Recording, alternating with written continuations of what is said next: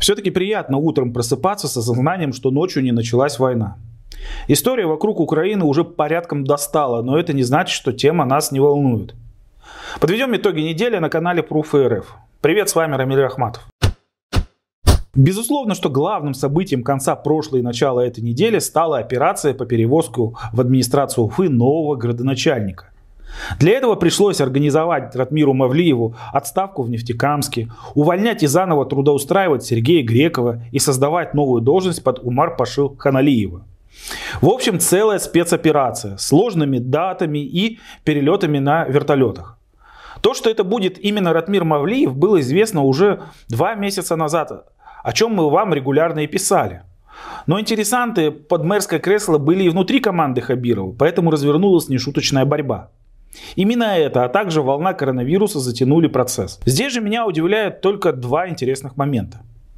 Как же наши власти в условиях фактического назначения мэров городов главой региона умудрились смену градоначальника превратить в стресс для самих себя? Второй же момент заключается в том, как смешно и наивно ради Хабиров, государственные СМИ и власть в целом пытаются нам доказать тезис об эффективности Сергея Грекова. Да еще такой эффективности, которая требует его формального повышения до вице-премьера и устройства руководителем полпредства в Москве.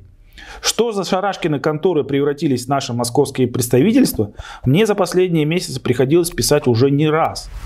Но я все равно не могу понять, почему Грекова, который пришел на Уфу из бизнеса, вдруг обязательно необходимо оставлять высокопоставленным чиновникам, а не возвращать в бизнес. Тут только одно суждение и логика.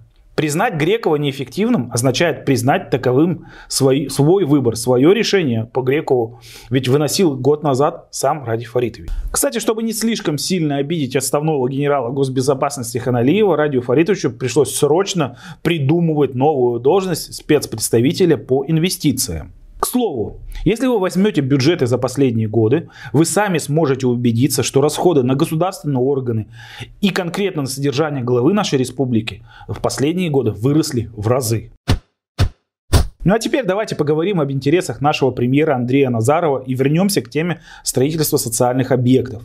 Мы уже не раз писали и говорили, что схема по строительству ковид-госпиталей без торгов вызывает у нас очень большие сомнения. Ну, ребята просто обнаглели.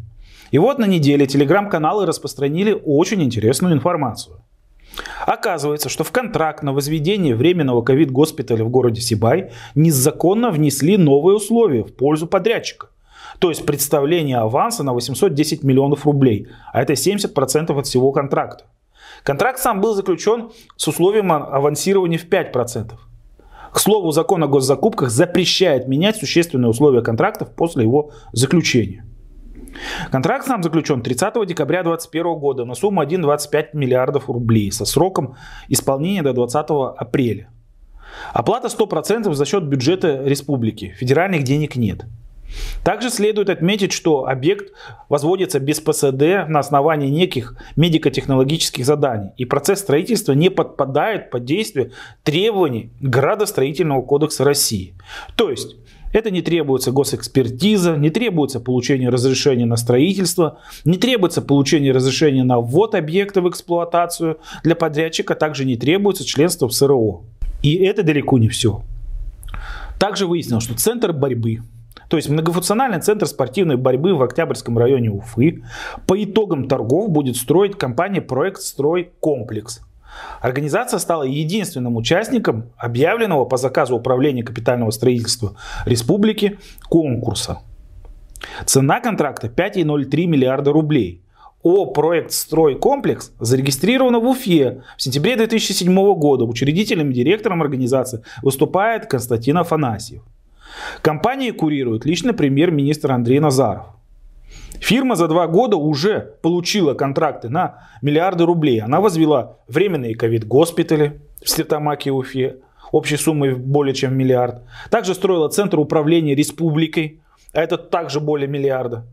Бенефициаром компании называют близкого к премьеру-министру бизнесмена Дмитрия Дудко. Дмитрий Дудко учредитель строительной компании ООО Medical Group, которая также находится по тому же адресу, что и, что и ООО «Проект Стройкомплекс». К слову, после завершения стройки госпиталей Дмитрий Дудко получил орден дружбы, хотя официально к стройке и не фигурировал. Я вот не пойму, кто же даст всем этим наглым ребятам по рукам? Продолжим обзор событий и новостей недели традиционной рубрикой «В мире животных». МБУ ЖХ Сибая оказалось настолько эффективным предприятием, что новоиспеченный директор вдруг решил всех удивить покупкой премиального внедорожника Land Cruiser Prado. Начальная цена контракта 6,7 миллионов рублей. Закупка проходит как лизинг, однако стоимость его внушительная и поэтому напоминает покупку. Описание кишит излишествами, которые не могут себе позволить чиновники. Так автомобиль должен быть оснащен постоянным полным приводом, Бак должен вмещать не менее 87 литров бензина. Автомобиль должен быть на не ранее 21 года выпуска. Сиденье водителя с электрорегулировкой, поясничные опоры. У авто обязательно должна быть передние датчики парковки, естественно, автоматическая коробка передач. Цвет машины черный, обивка сидений кожи, отделка салона вставками под дерево. Обязательно также вентиляция передних сидений, электрорегулировка пассажирского сидения в четырех положениях и направлениях, система мониторинга давления в шинах, а еще подсветка в зоне ног водителя и переднего пассажира. По всем требованиям, а также по размеру колесной оси, высоте просвета и другим параметрам подходит машина Toyota Land Cruiser Prado 70 Anniversary 4AT. Стоимость такого автомобиля, согласно данным Toyota Ufaru, 5 миллионов 700 тысяч. Я очень сомневаюсь, что на такую наглую покупку решилась директор УЖХ Эльгиза Яикбаева. Свою тушку на этом автомобиле, скорее всего, рассчитывают возить как минимум глава города, а может быть какой-нибудь босс из Уфы. Покопались мы также на этой неделе и в прошлом имуществе главврача Шимбайской ЦРБ Валерия Шапочкина. Уж слишком подозрительный шлейф в его связи с компаниями, которые получали контракты от больниц, которыми он руководил. Подробности читайте по ссылке в описании к данному видео. Я же добавлю, что было у Шапочкина в биографии и неприятный уголовный эпизод. А завершим данную рубрику новостью об отставке с должности теперь уже бывшего главного функционера партии Медведей в республике Рустема Ахмадинурова. На этой должности, в общем-то, неплохой человек Рустем Маратович смотрелся эти годы смешно и нелепо. Его сменил Руслан Насрединов из обоймы Урала Кельсинбаева. Но мы еще ожидаем борьбы внутри партии власти. Реально делами партии уже несколько лет рулит троица Мельников, Самсонов, Толстых. Как сейчас пойдет передел зол влияния, пока мало понятно. Но еще один нюанс. Есть информация, что к отставке Хмадинурова имеет отношение и Александр Сидякин, который сейчас пересматривает критерии эффективности региональных отделений партии. Хотя зачем я об этом вам всем рассказываю? Нам-то по сути наплевать на их расклады. Пусть хоть заживо сожрут друг друга четверг меня насмешили коллеги заголовками, что депутаты Курултая вдруг упростили получение земли многодетными семьями.